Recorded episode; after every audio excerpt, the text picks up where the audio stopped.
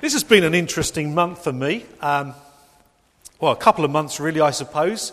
My parents celebrated their golden wedding anniversary on the last day of September, and we had the inevitable party on Saturday, the 1st of September. And then last Sunday, um, uh, the church I was preaching at, we were celebrating a couple in the church who'd been married for 60 years which is an amazing achievement by any stretch of the imagination, isn't it? Uh, that's a diamond wedding anniversary. Has anybody reached that here? Yeah, there's somebody at the back. Has had a, have you had it or you're you going to have it? You've had it. So moving, moving on into the next 60 years. Well, at both of the occasions, we thought we'd do a quiz. Uh, and uh, I did it the first one. And, oh, you need to, we need to flick through these because we've seen those. Um, here we go. Thought we'd do a quiz, and I, I wondered about doing it this morning. I don't know what you think. Uh, whether you'd like to play Mr. and Mrs. Um, there should be a bit of music coming with that uh, if it's uh, turned on. Uh, and uh, find out how couples are getting on and, and how it works. But we didn't do it last Sunday. And shall I do it this Sunday? Shall I? So I picked a random couple. I won't know them, I won't know their answers, and it could be no, I won't do it, because otherwise you might be offended. But you know, it made me think. It made me think about a number of things. Uh, uh, I don't know if you're a romantic here this morning, and uh, you can remember back to your, your very first kiss. I'm talking, you know, way back. I'm talking before the person you married. Can you remember that? Perhaps you shouldn't. Or maybe, um, maybe you, you realize that, that, that, you remember that moment when you, you realized that you'd really fallen in love. Do you remember that? When the relationship really began to, to, to pull together. Or, or maybe it's more up to date. Maybe you, need, you, you know, memory doesn't go back that far, and uh, you just need to remember this morning the moment you last gave or received a bunch of flowers? Oh dear, it doesn't seem like many people have done that one. Hang on, romantic stuff, you know, it's important. Just thinking I haven't done it for a while. or maybe you, it's easier to, to remember the most annoying, patience bursting, blood pressure raising, unreasonable thing your wife or husband did in the last few days. Can you remember that one? It's terrible how we remember the bad things more easily than the good things. Well, I must be careful this morning because my wife's here, but um, we actually met on a blind date underneath Big Ben. I held the rose, and it was the most terrifying moment of both our lives. So I don't recommend this particular experience, even though uh, it did lead to good things. And here we are today. Most of relationships like that have uh, a favourite song, and we have a new favourite song uh, that I'm going to play you. It actually is only being released tomorrow, that has been played on the radio. It's Katie Melua, and hopefully we are going to get some sound because uh, this is a great little song, and I want you to hear the words for the first verse.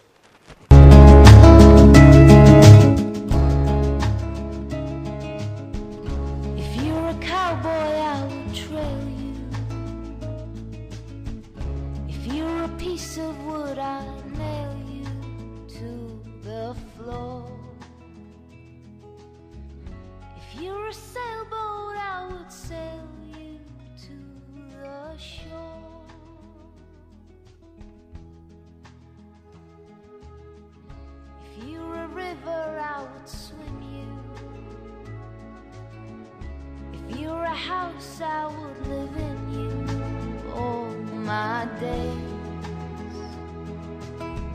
If you're a preacher, I'd begin to change my ways. Favorite song, isn't it? Because I'm a preacher, and never mind, we won't go there this morning.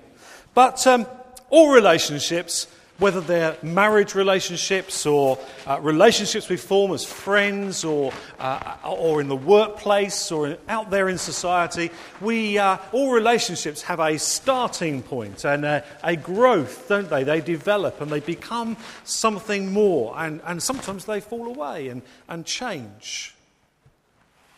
Well, we're going to look this morning at John chapter 1 at some relationship forming. This is the story, as uh, we were told, of the, the beginning of, of Jesus' group of 12 disciples, the 12 men that he chose to spend three years with before he went to heaven, uh, back to heaven. The 12 men who turned the world upside down, or at least 11 of them, when they began all that we have today uh, called church, the, uh, the people who follow and know Jesus. And if you want to follow it in your Bible, it might be useful, but you don't have to, you don't need to. There's going to be some stuff on the screen as well. John chapter 1, where Jesus calls these disciples. People who uh, were wowed by his personality, the characteristics that he displayed. People who loved his teaching, hung on to his every word. People who were absolutely astonished by his miracles people who discovered an impact, the impact that Jesus could have on their lives. The first of these really was uh, just before the passage that we had read to us uh, a man called John the Baptist. John the Baptist pointed Jesus out and said, Behold, the Lamb of God who takes away the sin of the world. And then in this passage, we have uh, uh, Nathaniel who, who says, We have found the one. Or Philip, rather, who says it to Nathaniel, We have found the one. There was, there was some recognition of who Jesus was. On another occasion, Jesus went to his hometown, and everybody, it says, spoke well of him uh, were amazed at the gracious words that came from his lips, saying or asking, Isn't this Joseph's son? And in this passage back in John chapter 1, three different types of groups of people really who discovered Jesus, starting with scary travelling preacher John the Baptist. He was scary because of the way he lived, because of the work clothes he wore, because of the hair he grew, because of the wildness of his nature as he traveled around through the desert place, through the towns, and around the, the, the, the river, rivers, uh, preaching and teaching. Not every traveling preacher is, not, is as scary. It's true. I'm not, I'm not, not that scary, am I? Please, please Humour me. All right, maybe I am. Anyway, uh, he, he ate uh, locusts and wild honey. I certainly hope I'm not having that for lunch today. And had this historic message prepare the way of the Lord. He was setting out to prepare the way, he said, for Jesus. It always makes me think of Forrest Gump. Do you remember that film? Forrest Gump running and running and running and running and running and running, and his hair grew as he ran, his beard grew as he ran, and he just got more and more scary looking as he ran, and he ran day in, day out. I don't know how anybody does that. I certainly don't know how you walk over the Pennines. That just blows my mind. But he became how I imagine John the Baptist must have looked like. Come to think of it, uh, Tom Hanks often kind of looks like that in films, doesn't he? Remember Castaway? He looked pretty much the same as well. Well, John the Baptist was the one, the baby in the womb of Elizabeth that leapt when Mary, the mother of Jesus, the newly pregnant Mary, met Elizabeth in her hometown. So, right from before birth, John the Baptist kind of confirmed Jesus. He kind of was a signpost to Jesus. Elizabeth knew that Mary's baby, being nurtured in her womb, was someone way beyond uh, possibility, because, really, because this child of hers leapt in the womb. John went on and on to be a signpost to people who encounter Jesus. I, I uh, rely very much on uh, sat nav for my travels. Uh, I relied upon it this morning. There was a scary moment when, for about three minutes, it went wild. It was all over the place, and I thought, it's not going to work this morning. I'm going to have to get those maps out and try and find my way to Burlington Baptist. But then it all clicked back into, space, into place and I began to follow it. Brought us a very interesting way because we came from Saxmundham this morning. Should have just come down the A12, I guess, into Ipswich, but it brought us all through the back country lanes. So it made for a very pleasant Sunday morning drive. I, we loved it. Except there was a little nervousness. Will this sat nav get us there? I remember a few months ago we were on a mission up in uh, the northeast of England, and uh, we didn't know any of the towns, had never been in that area before, so we were relying on the sat nav because we had different events in different towns every day, but we were staying in one place. And on one particular day we went to Redcar. I don't know, anybody come from Redcar? Anyone know Redcar? We didn't know Redcar, had no idea. We got in the car, we set the sat nav, and uh, we started off on the journey to Redcar. We got to Redcar, nice big sign says you're in Redcar. We thought the sat nav's done its job. We got to the road where we knew the church was, uh, we were going to, and sure enough, that road came up and, and it was on the sat nav and on the side of the road. We knew we were in the right road. We drove along the road and we came to the church on the left, and we just noticed the church as we drove past it. Now, Bear in mind, there's a convoy of us. There's a van and there's at least two cars. So we can't just suddenly turn around in the road. So we drive on up to the end of the road. And we get to the end of the road, there's a little mini roundabout. And as we get to the mini roundabout and start going round it, someone says, That's the sea. There was a beach. We thought we were inland. We thought we were in the middle of England or the north of England. But the sat nav had taken us, the signpost had taken us to Redcar and we were actually on the coast. You need signposts, you need things that will take you to the place where you need to be, the situation you need to be in. And John the Baptist provides a signpost to Jesus. He's the one who takes us and says, This is the guy, this is the one, this is who you should follow. This is the Lamb of God who takes away the sin of the world. There are, of course, other signposts. There are people in your life, if you're not a Christian this morning, there are people in your life who are a signpost to Jesus. You know, it's those things about them you can't quite make out. Why are they like that? Why do they say that? How, why is it I can trust them more than somebody else? Why is it that they are whatever it is that really impresses you? And there's no other explanation. You kind of find, look for other explanations, but the main explanation is that, that Jesus is in their lives and they're like a signpost showing the route to Jesus, and, and you should get behind them. Of course, that for those of us that are Christians is a, an enormous challenge, isn't it?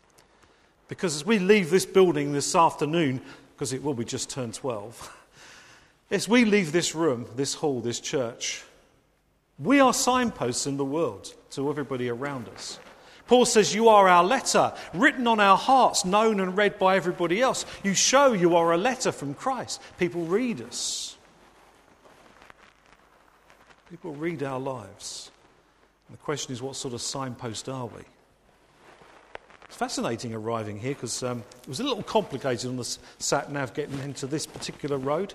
Uh, and uh, we went on some other roads, and I discovered this is the centre for the celebration of, well, not the centre, but there's all these slave trade uh, remembrances around the Wilberforce Road and Clarkson Road and so on. And, and I was going to tell you this morning, I'll speak to you this morning, but maybe you know all about this stuff. Just uh, one of the great signposts of the past is, is William Wilberforce, a politician who followed God and God's will, who knew God at work in his life, who had a heart for people, the people he worked with, the people around him, people in this country, and for the thousands upon thousands of people caught up in the slave trade.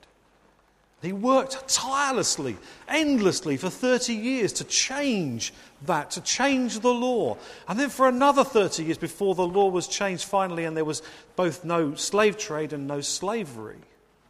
And there are people today following in his footsteps, Christians motivated by their love for God, who are doing everything they can to halt modern day slavery because slavery is an abomination. It's a signpost to what God can do, the radical change that God can make in your life. But the most reliable signpost is this book, the Bible. And people like the people in John chapter 1 that we're going to just encounter now.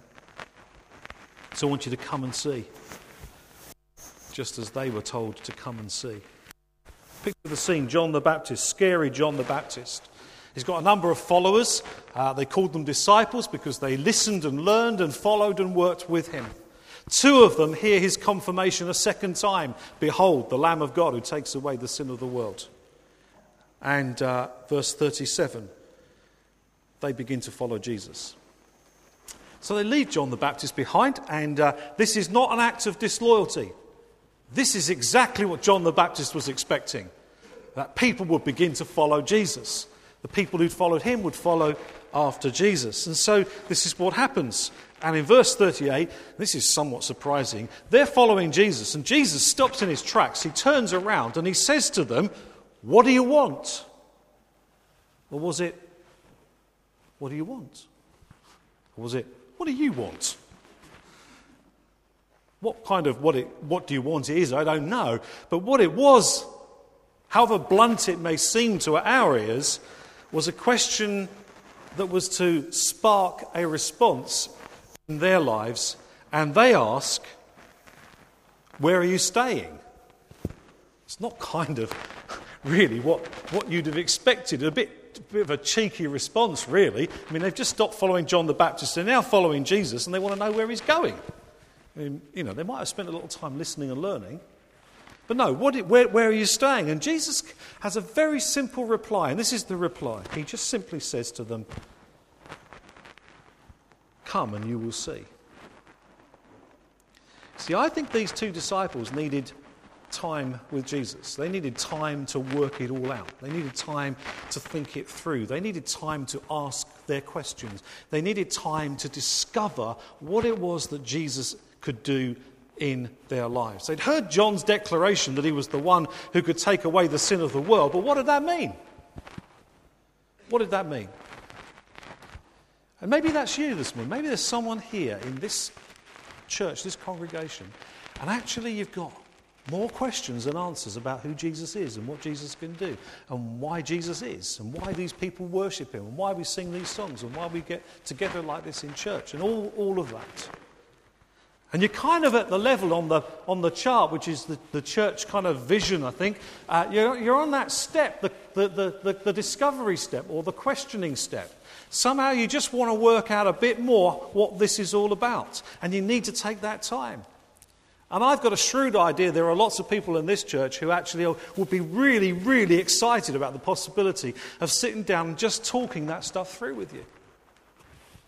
But you need to ask because we can't guess whether you're that person or not. I'm going to ask you at the end of this service to make sure you tell us. If you're one of these people like these two, just need to come and see and have an opportunity. No one's going to pressurize you or force you. You can't do that. But give you the opportunity to say what's on your mind, to ask the questions you don't know the answers to, to come and see. And equally, if we're a signpost, a signpost to Jesus, we need to be ready to talk to people, to give an answer, an answer for the hope within us, as the Bible puts it. To be the kind of person who's wants to tell their story and to explain their faith can be very powerful. To make that opportunity, take those opportunities. Second person in this story is uh, Andrew and Simon Peter.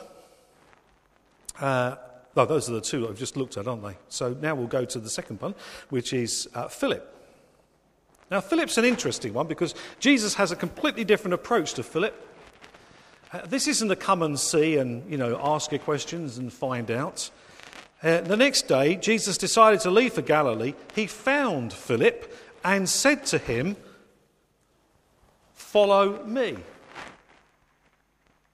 So there's no no pussyfooting around here. In the first place, he's gone out of his way, Jesus has gone out of his way to make sure he discovers where Philip is. And when he's found Philip, he then says to Philip, Follow me. Now, was that an invitation or was that a command? I don't want to make a decision about that, actually. I think it was a bit of both. He could have said no, and he could have walked away. Philip could have walked away. But on the other hand, it was a bit of a command follow me. You shouldn't have a choice. You should do this. This is the thing you need to do most of all. Sounds presumptuous, it sounds authoritative, but it's the way Jesus spoke to Philip follow me. Now you have to remember that these scenarios are not in a vacuum. Philip had a Greek name. It meant lover of horses, but there's no record of him ever riding one, although he may have done. But Philip was a Jew, so he had a deep and abiding understanding of the Old Testament by part of the Bible and the practices surrounding Judaism. He'd heard and probably knew John the Baptist. He no doubt had, been, had listened to him at times. And as we read on through the Gospels, we discover something about Philip. He's a kind of analytical type. He's the per, kind of person who can kind of, kind of talk his way out of anything. He's the one who sort of works it out and, and in his mind. And the way, reason I know that is because uh, you may remember the story of the fe- you will remember the story of the feeding of the 5,000. And they got to the end of the day, and these 5,000 plus, because uh, they only counted the men in those days. I'm sorry, they were a bit sort of sexist, but you know, they included the women. There was probably another 5,000 more women and children. So there was a lot of people listening to Jesus for a whole day, and by the end of the day, they were getting hungry. The tummies were rumbling, and Jesus was not unaware of this, and probably his tummy was rumbling too. So he turns to one of his disciples and says, How are we going to feed this lot? And the disciple that he turned to was Philip. Now, we know that Judas was in charge of the money. So you might have thought he'd have turned to Judas and say, Have you got enough money to feed these people? But he didn't do that. He turned to Philip and he said, Philip, how are we going to feed these people? So maybe he was the one who was responsible for the picnics. I don't know.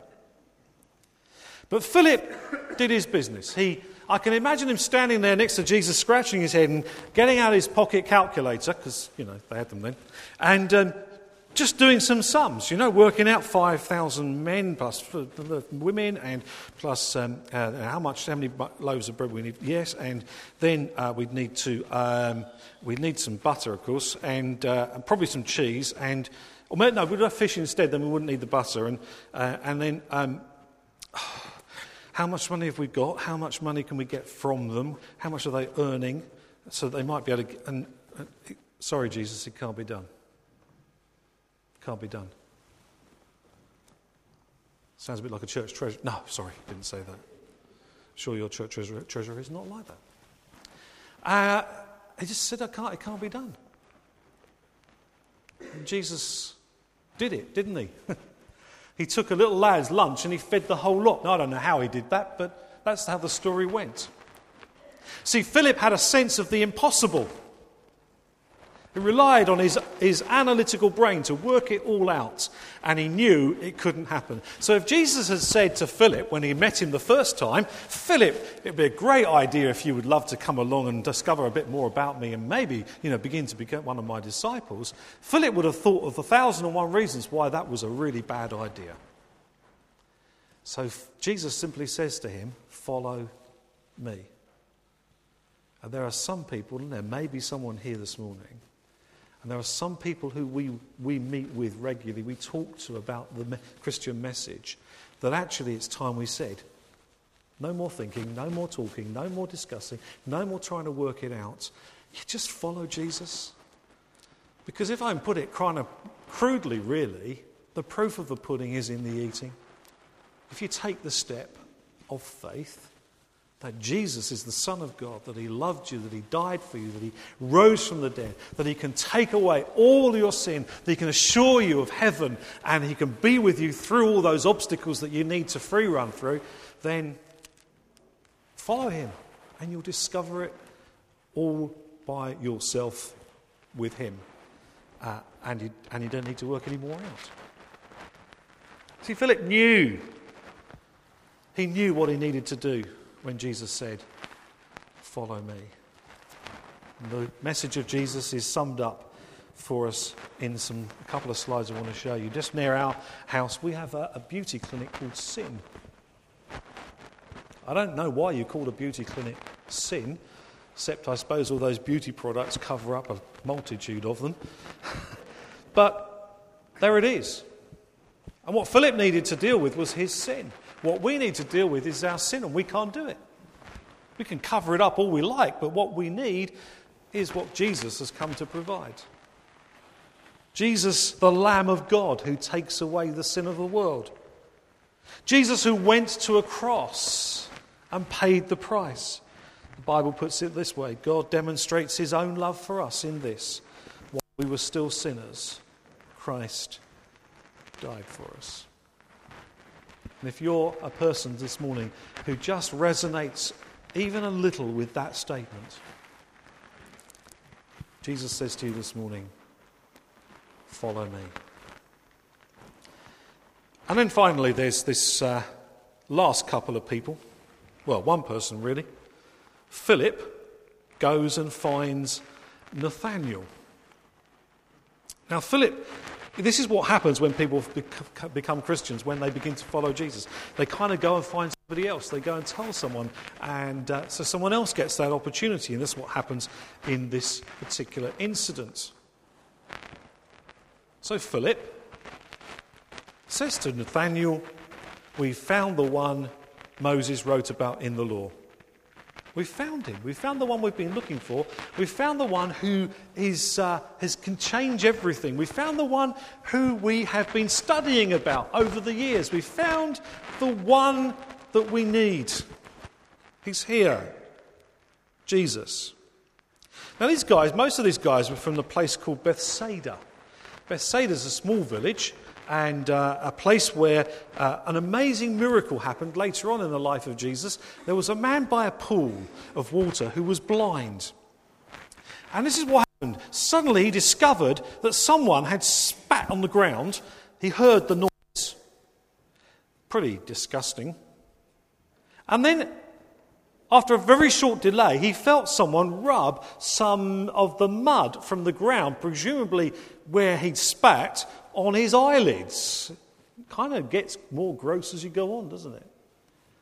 But the amazing thing about it was when he opened his eyes, for the first time in his life, he saw things that he'd never seen before. So he thought the trees were men walking. Well, it must be pretty staggering to suddenly see stuff that you've touched and felt and heard, but you didn't know exactly what it looked like. He thought these trees, these people, were trees walking. So Jesus touches his eyes again and, and he's healed completely. He can see everything the blue skies for the first time. He can see the, the, the beauty of the clouds, the, the, the hills behind him, the people, and Jesus in front of him.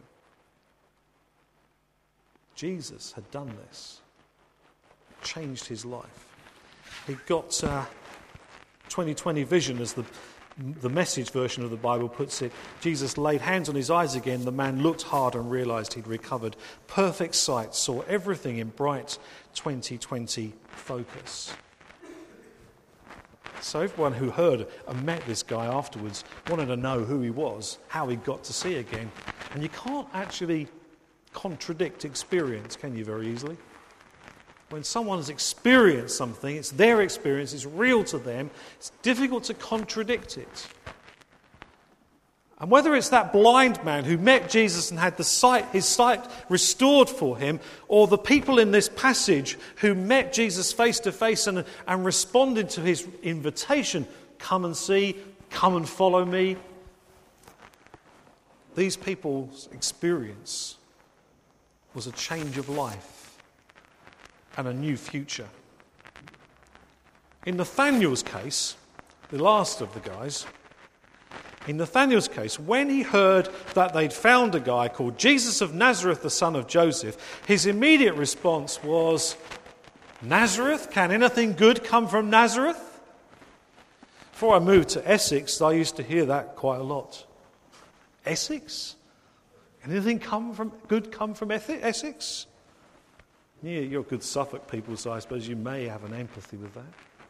But I've lived there for three and a half years, and I can tell you Anyway, that's off the, off, the, off the subject. Here's Nathaniel, can't believe that Nazareth, the place called Nazareth, could actually be anything significant. But, but what Philip is saying is, we found the one, we found the Messiah, the Christ. Nazareth is uh, a small town. There's now a, a little a little replica of it just outside the modern day Nazareth. You see the pictures on the screen, just to give us an idea what it was like there and then in the times of Jesus.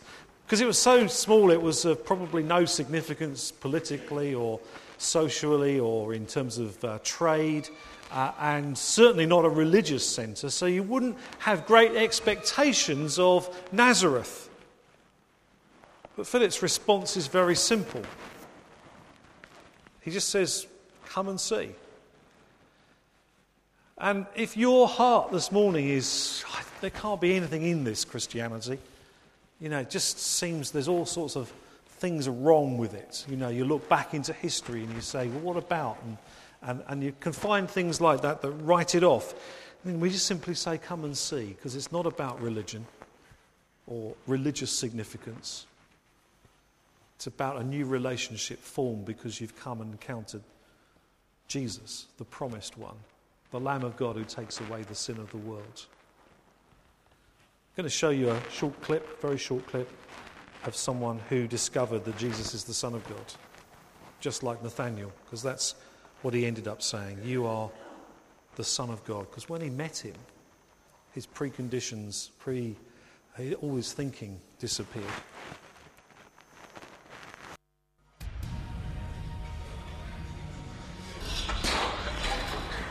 Hi, my name's Matty. I'm 26 years of age and I'm a teacher.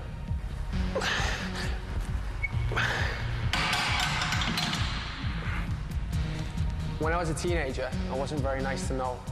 My grand did give me a Bible and I did know about God. I knew my life was going in the wrong direction, but I didn't know what to do about it. Now that I know God personally, it's different.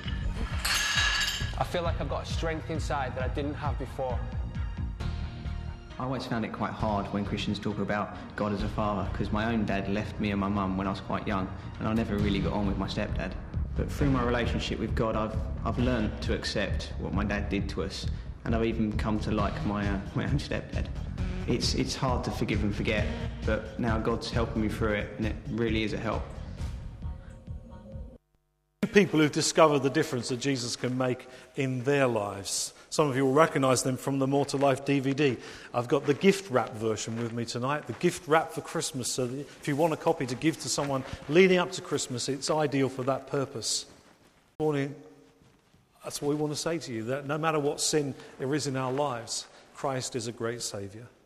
He's the one who can cleanse us from all sin. He's the one who can put a new life within us. He's the one who gives us a new start. He's the one who can change everything and give us all the power we need to deal with the obstacles, to face up to the obstacles, and to become a free runner. And if this morning there's someone here who needs to hear that call, follow me. Or maybe you're back a bit from that and you need to just talk to some people. You know, you're at uh, the questioning step. Make sure you talk to somebody. Best way of doing that is to come and sit on the front row here because then we'll know you want to talk to somebody and someone will come and talk to you. But if this morning you're on the greatest step, you know, that's the call, follow me. There's no need to procrastinate. There's no need to have more conversations because you'll only keep talking round and round in circles. This morning it's to follow me. Then in the midst, in this last song that we're going to sing, if the band would like to come up and, and we'll sing Amazing Grace. Maybe you will just, again, come and sit on the front row because we'll then know that we can help you to take that final step and follow Him and find new life. And I want to say to the rest of us does that thrill you, that possibility, that, that, that message, that all that God wants to do? Then how important it is that we take the opportunities, pray for the opportunities, make the opportunities, just to tell someone about Jesus. There's people out there with loads of questions, stuff they'd like to talk about. but we're often not available to talk. Tell them, come and see. Not necessarily come to church, but come and see by sitting down and thinking it through, talking it through. Or if there's someone who keeps on just raising all those red herrings, say, look, time to follow him. And give them the challenge. Let's stand as we sing Amazing Grace together. And if uh, this morning your need is to respond, come and, and to the front seat. Just sit there. You don't have to come and stand anywhere. Just come and sit so we know. Or after the service, come and sit so we can talk. Because we just want, to, want that opportunity if we can have it. Uh, as we can help you to discover what these people in these stories discovered. Amazing grace.